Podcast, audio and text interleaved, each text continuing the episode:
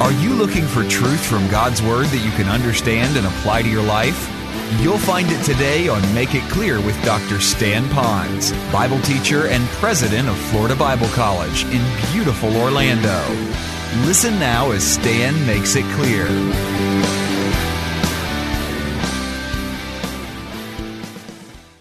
So, this would be a great opportunity for you to have some family time together and add to this. This is the skeleton. You put some meat on it, but this is the skeleton. This is the skeleton of the Bible's trustworthiness.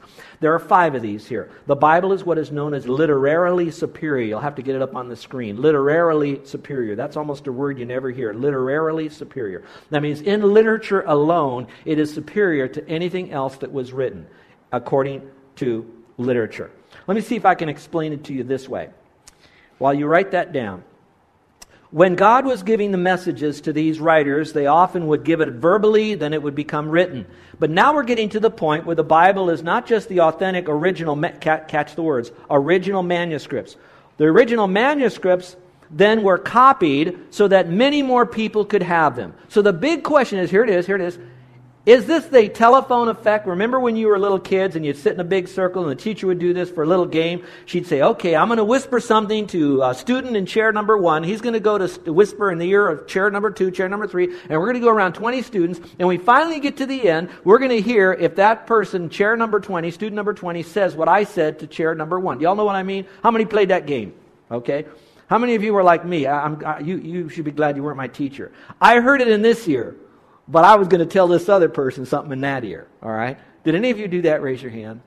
Oh, thank you. A couple of the guys here that are honest, you know. I shouldn't have done that, but that's what I did. Now, why am I telling you this? You are going to be bombarded with people that will now not, will discount the Bible because they think the telephone effect occurred. Okay, maybe God did write it back then, but what we have now today with all the translation, uh, that it's way different than what it's back then. So that's why we can't trust this today. We need more current message from God. We can't trust the ancient message from God. Now, here's why you can trust it. First of all, when they were translating the Bible from the original manuscripts to the copies, they did it so closely to the time of the original writings. Now, when they did it, the people who were selected to copy from the original manuscripts were holy people that themselves were just dripping with integrity. They were people that you would look at and say, now that is a person I could trust with my wife and my life. That had that much integrity. Now, they showed that integrity that while they were writing this material from the ancient manuscript to the copies now, that they would write it very carefully with special ink. I'm using the word ink, it's a special writing from those days, an ink. When they got to the name of God, because they recognized the holiness of God, they were already committed believers. They were committed to the Lordship of God in Christ. That when they got to that name, they would have to take a ceremonial bath to make sure that they were cleaned on the outside, that they confess any known sin, because they were about ready to write the name of God. They would wipe their pen and start over with clean. And then they even couldn't write the whole word for Jesus or Lord out, Yahweh. Now, when they got all done with copying it very carefully, maybe let's say one book. When they were all done, they counted every word, every letter in the original. Then they went back to theirs that they had copied because there was no copy machines. They counted every word and then they counted every letter. If they were off one word, one letter, they had to destroy their work and start all over again. There was more than one person doing it, so you don't have Uh, one person who might have had an integrity crisis, and now we have a bunch of junk today. You had a bunch of other guys and a great big pool of people that were now holding each other accountable, godly people, so that we would have these copies today. Now go back to your outline, if you will. Literarily accurate. Now, if you will, you're going to see a chart there that gives you some documentations. On the left hand side, you're going to see document names about things that happened in history. Some of you will remember studying about Caesar's Gallic Wars. We're not talking about the Garlic Wars. They didn't fight over garlic. It's Gallic Wars, all right? Some of you might not have heard of these others. That's all right. But it is important for those that have studied history at all. You will know that the events that occurred under document name happened many, many years before they were actually recorded. Listen, listen. They happened. The events happened before they were actually recorded. Go to the right hand column. The earliest date is not the date of the event. The earliest date is the date that they decided to now reduce it to written form.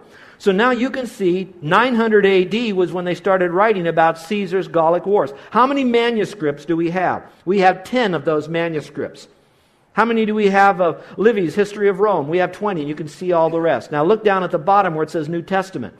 In the New Testament days, they copied from those writings as soon as they were finished in AD 125. Now I'm reducing this and simplifying it, but they didn't have 10, 20, 30, 40, 50 or more. They didn't have 1,000, 2,000, they had 14,000 copies that we could look at to see the accuracy of all of this. Folks, when you believe the Bible, you're not taking merely a blind leap of faith in this thing. You're taking in a great amount of, of, of uh, scholarship and, and, and academics, and it's accurate. The people that are taking the blind leap of faith are those that are choosing to believe other books hold the truth to the divine and eternity. And the tragedy is they're holding toothpicks. And I love them, and my job isn't to condemn them. My job is to swim to them and help them understand that, sure, my life preserver is not made out of wood, it's made out of blood the blood of Christ. Number, letter B. The Bible is historically accurate. Historically accurate. That means when it spoke about history, it was accurate. This is so cool, folks. This is, I, I have a lot of history lessons, history stories, but this to me is so cool. Ezekiel prophesies that there's going to be Nebuchadnezzar. He's going to come into a city known as Tyre. Please bear with me for just a moment. I'm going to move Chinaman's hat. You know the island Chinaman's hat? And I'm going to swing it out somewhere out in Honolulu Bay, you know, right where Pearl Harbor area is, okay? Now, he's prophesying that Honolulu is going to fall and is going to be destroyed. He prophesies that. Nebuchadnezzar comes in. He charges at the city of Tyre, which was a tremendous metropolis, very much like Honolulu, wipes out the people, burns the city, crumbles it all up, destroys everything about it, but the people get away. They climb in their little, maybe they had outriggers, I don't know, and they go out to an island, out into the wet water, like going out to Chinaman's Hat. And I know the amount of people won't fit on Chinaman's Hat, so just don't, don't worry about that. Just, just get, go with me. So they go out to there, and so Nebuchadnezzar does this. He sets up with the Medes and the Persian over there in Tyre, and he's looking out at all those people over there. But remember what Ezekiel said. Ezekiel said this. Ezekiel said that Tyre would be destroyed, but Ezekiel went further. He said it would also be scraped flat like the top of a rock, and you would dry fishing nets on it. So you guys know what I mean by fishing nets. You just lay the fishing nets on there, and they would dry them. But the problem with this was, was that when Nebuchadnezzar came in, he did that. He destroyed the old city. But it wasn't scraped flat like a rock. But a couple of centuries later, 300 centuries later, between 600 and 300, if you are one of those agnostics out there, you could say, see, the Bible is wrong. The Bible has false statements in there. You can't trust the Bible. You just have to wait long enough because the Bible will catch up. So let's go on. So now the next person that comes into this is Alexander the Great. He comes in and he's sitting over here on all this rubble and looks out there and he says, Hey, I'm conquering the world. There's a bunch of people on that island out there. So he says, How am I going to get how am I going to get out there? So he now takes all this rubble and he builds a causeway. And so the people have no other island to go to. So what happens? Alexander conquers the people who started in Tyre, went out there to that island. How do I know? The Bible says that. And you could read that in history today. Number three. Number three. It's prophetically accurate. Every time it talks about Jesus Christ in a fulfilled prophecy, it happens. Someone once counted 333 prophecies. I don't know if you can go that accurate on how many. I think the numbers might change a little bit, but there are many hundreds of prophecies of Christ. Christ did not fulfill all of them. Don't be shocked because he still has to fulfill the ones about him coming back the second time. I know he's coming back the second time because every prophecy that was supposed to be fulfilled him coming the first time have all been fulfilled. So if he can do the first batch, he surely can do the second batch. So I have no worry about that. I've given you a couple here. Next, D. The Bible is scientifically accurate. Scientifically accurate. Kids, you're going to enjoy this one. The other one is, is good because it deals with Christ. I may give you that when I get to that, but kids, this will be kind of neat for you. Back in the Bible days, if you were in a history class and a science class and a geography class, and you in the back of the room finally got real feisty and you wanted to say, Tell me, what's this world look like? What does the earth look Is it flat?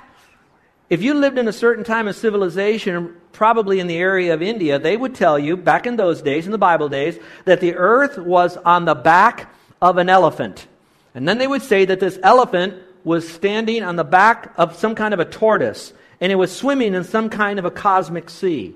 And that's what they believe. Now, if you sped up the history a little bit and you moved into the area of Rome, they would say, ha ha, Rome, the earth is flat, but there's five pillars, one on each corner, and there's another pillar holding up that sag, you know, that little middle aged sag in the middle right there. They had no answer for where those pillars were and what they were standing on. Then you go to Greece, and you know this one. Where is the earth? What is, how do they hold up the earth? And they would say, ah, that's easy. It's on the back of Atlas. Okay? Now, what is Atlas standing on? They didn't go any further than that. The Bible said something differently, though the Bible said, against all of what the secular worldview was teaching, the following, which was absurd. I mean, think about it. Live in those days for a moment. The Bible says that the earth, believe it or not, is round. Now, it didn't use the word round like a coin, it used the word round in the Hebrew that means spheroid, like a ball. Then it says that this ball was not connected to anything. Hmm. It was hung out in space, suspended upon nothing, way out there. In fact, the Bible also said there are four corners. Now, there are some debates about four corners. Does that mean east, west, north, and south? It could mean that. That's kind of a, uh, maybe a way to say four corners. But there have been some physicists that took that phrase, four corners, and they decided to see are there four corners of the earth? And here's what they've come up with. They said there are four bulges on planet Earth. There are four little, if you go to the center, there's bulges. It doesn't necessarily mean mountain, mountain top peaks. It just means bulges from the very center of the earth. Where there are some bulges. I, I, don't know enough about it except my research, and I've done my homework, says it's in the following areas. It says it's in Peru, it's in Ireland, it's in Australia, and it's in South Africa. So, whether or not you want to say those are the four corners or not, I can tell you this the earth is not on the back of an elephant. It's not on the back of Charles Atlas. It's not on my back. But it is round, suspended in space, hung upon nothing. Scientific, I, there's so many scientific statements. Maybe some Sunday I should go through those for you. Last letter E, it works in our life. It works in our life. And the reason I like to end with this one is because this is the one where the rubber really meets the road. Now you wrote that very quickly and you're ready to get out of here, but folks, this is what you really we really need to hear this.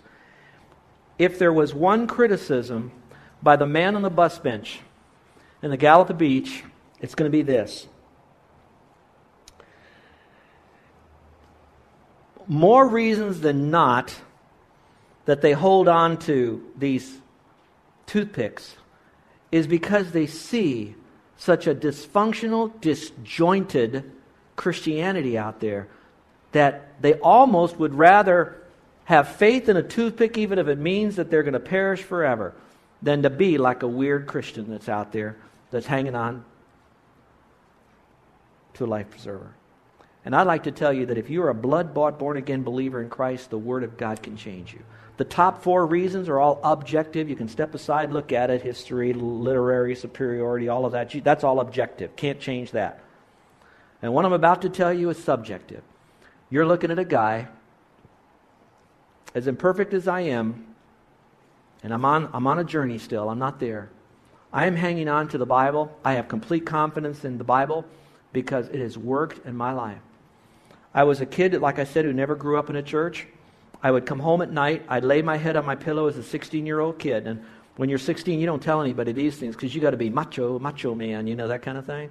I'm laying there, and my tears are hitting the pillow, and I was scared to die.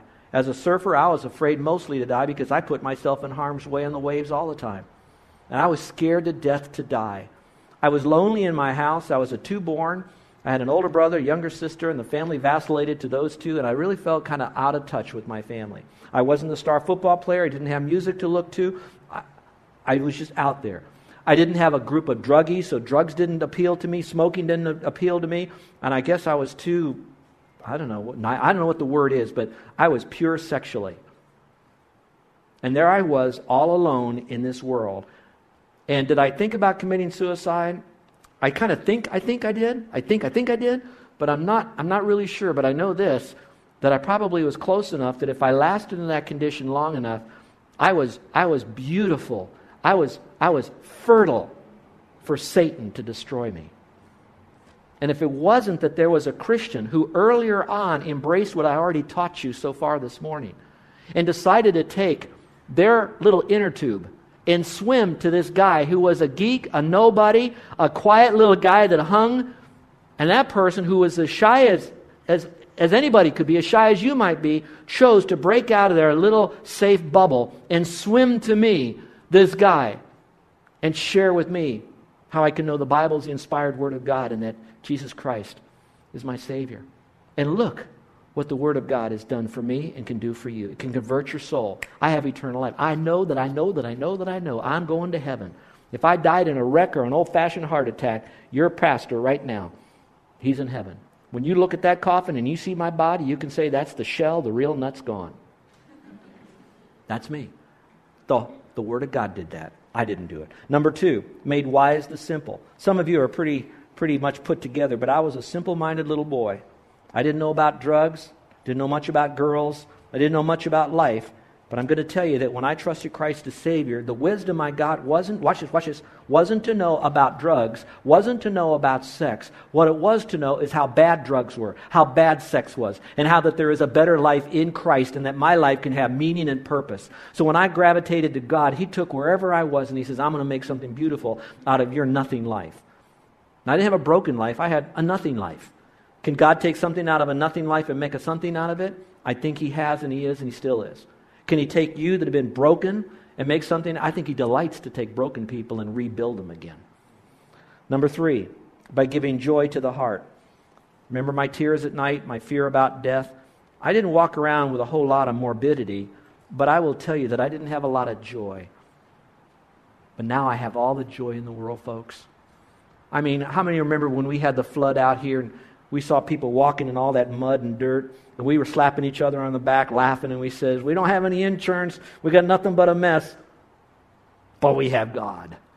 And we were having fun. Now, were we because we just psyched ourselves up? We're a bunch of weirdos that just kind of had a blind faith? No, supernaturally, the joy. Next, gives light or perception to the eyes. In other words, it's not just what we hear, but also sometimes what we can see what's right and wrong. Gives warning to the servants. I have been warned, folks. I want you to know something. I won't, it's, not a, it's not important what, but I can tell you that there have been times that God, through His Word, said, Stan, that's out of bounds. That, that, it, was like a, it was like a circle with an image and a line through it. And God said, Don't. And I'm going to tell you that that I have looked at that sign and thought, well, maybe that doesn't mean me. Maybe that mean, or, or I would do this. It's okay. I see the sign. I'll just get a little bit past the sign. I won't go all the way past the sign. I'll just get a little bit past the sign. I'm going to tell you that while God's word warned me, it's still my job to respond to the warning. And the beautiful part about it is, watch this, every time I step beyond that sign, every time, God in His mercy and grace still nailed me. I have scars. I have people, I have relationships that I could try to rebuild again, and they're better, but they'll never be where they were because I stepped past the warning sign of God's Word. As you get older, you learn that so you don't, you see the sign and you get as far away as you can, which brings me to the last point, and that is He gives great rewards to those that have. And God has really rewarded me. He's rewarded me with His fruit joy, peace. He's rewarded me with promises in heaven of rewards. I don't know what they are all yet, but maybe some of you are going to be in heaven because of our ministry, and that's going to be a reward. But look at me. This word of God, it will never return unto him void. It'll accomplish what he wants. It's a book that you can trust. This is my life preserver. It's such an exciting life preserver. I will never be able to plummet its depths like the internet. I'll never get to the end of this here. And every time I read it, when I read it with an expectant heart, I learn more about God. I learn how much He loves me. I learn how much His grace is for me. I'm telling you, this is the best book. It's like, like you want to eat this thing. It's sweeter than honey and honeycomb because it's truth. Let's pray. With every head bowed and every eye closed. My friend, you have enough now to make a decision to believe the Word of God. For in it, from cover to cover, there is still only one way to get to heaven it's through faith and faith alone. The Old Testament begins by explaining who or what is the right object of our faith. It is the coming Messiah. the Lord Jesus Christ, Old Testament. New Testament explains all about the Messiah who did come to do that. And so now it tells us from cover to cover that the vertex of our faith, the object of our faith, must be the person and the work of Jesus Christ. We'll talk about him more amplified later. But right now, you know enough that Jesus Christ is the Lord. He died and he rose again. And the book says that we're all sinners. The book says we cannot get to heaven by good deeds. The book says it's not by works of righteousness. The book says that Jesus died and he rose again. The book says that it's by faith alone in Jesus Christ. I'm quoting from Scripture, the inerrant, verbal plenary, inspired Scripture. Jesus says, He that believes on me has right now everlasting life. Now, you may want to go further and study this whole thing, but remember, you're still hanging on to some toothpick, and I can't guarantee when that toothpick's going to fail and you will drown. But you will drown without Christ. And we are swimming to you in what I hope was some bit of academic intelligence to show you that we don't have just a blind faith, we have reality and objectivity. We're swimming to you in love, and we want to come to you and wrap our arms around you, and we will we'll spend as much time with you to help you to come to this wonderful, wonderful life preserver. But only you can make the volitional choice and do it. Would you simply right now say, Lord, I am a sinner. I've done things wrong. I know that I'm separated from you. I'm hanging on to a lot of toothpicks, but I do recognize I'm not going to make it. I, I, there's an emptiness there.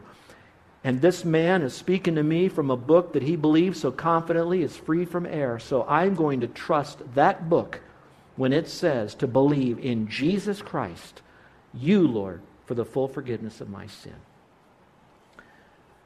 Remember, God's grace and mercy is greater than however wicked you were in the past. Whatever you've done last night on Saturday night, whatever you've done this last year, Whatever bruised relationships and sins and wickednesses you've done, God says, I can forgive you of all of that. That's His grace. And He says, I will take an empty life and make something out of it. I'll take a broken life and make it new. But it must be by you placing your faith in me. So, with every head bowed and every eye closed, if there's no one here looking around, I'd like to have everybody to be quiet, no one to move around. Would you simply do this to let me know? I'm going to ask you to raise your hand. And the person I'd like to have raise their hand is the one who is quietly saying this to the Lord Lord, I'm a sinner. I believe that Jesus Christ is the Lord who died. I am placing my faith in Christ, the resurrected Savior, for the full forgiveness of my sin. I come to you without good works. I come to you without trusting in you and doing good works. I'm coming to you as I am, a sinner, to be forgiven. I believe you died for me. Now put that in your own heart and thoughts. But you must transfer your faith from yourself, that toothpick, and place it in Christ, the only life preserver.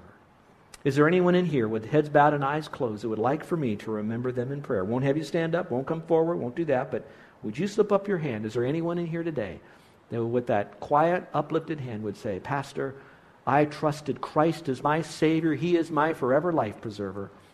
I'm going to heaven now, and I want you to know it. Would you slip up your hand? Is there anyone at all today that would do that? Put it up, put it down. Thank you, thank you. Anyone else? I must tell you, though, the consequences are horrific if you don't. You still have some time, but I can't guarantee when your heart will stop. So do it as quickly as you can. Make it your, your passion to discover truth. Seek out the Word of God. Spend time asking the tough questions. Don't be afraid. Get those questions answered, but come as a learner not as an argument. And we'll help you. Our gracious Heavenly Father, we want to thank you for the Word of God and for the men and women who literally lost their lives so that we would have it preserved for us today. I thank you that, Father, that we can talk to you and know that we are truly talking to the only God and Savior and Creator of this world, you. And that, Father, that you have chosen to reveal yourself through your Word and that you have chosen to keep it free from error. Now help us, Father, as a church family to plummet its depths, to know it for its accuracy and for what it is, but also to know it so that we could know you. That the purpose of knowing this book is to know you accurately. And then, Father, to live for you faithfully. Thank you for those that indicated by an uplifted hand that they were trusting you as Savior. I pray now that they would go into the book and see that what we said is true. They talk to you in prayer, meet together regularly with other Christians, separate themselves from those that will only hinder and harm them. And Father, I love you. Thank you. In Jesus' name, amen. You're listening to Make It Clear with the teaching of Dr. Stan Ponz, founder of Make It Clear Ministries and president of Florida Bible College in beautiful Orlando, Florida. Make It Clear is dedicated to taking the Word of God with clarity into every person's world. It is the support of listeners like you who make the ministry of Make It Clear possible. You can provide your tax deductible gift to Make It Clear online by going to makeitclear.org. Or you can mail your gift to Make It Clear. P.O. Box 607901, Orlando, Florida 32860. Thank you for helping us make it clear. If you would like to have Dr. Ponz speak at your church or event, please send us an email at tellmemore at makeitclear.org. Thank you, and remember to make it clear.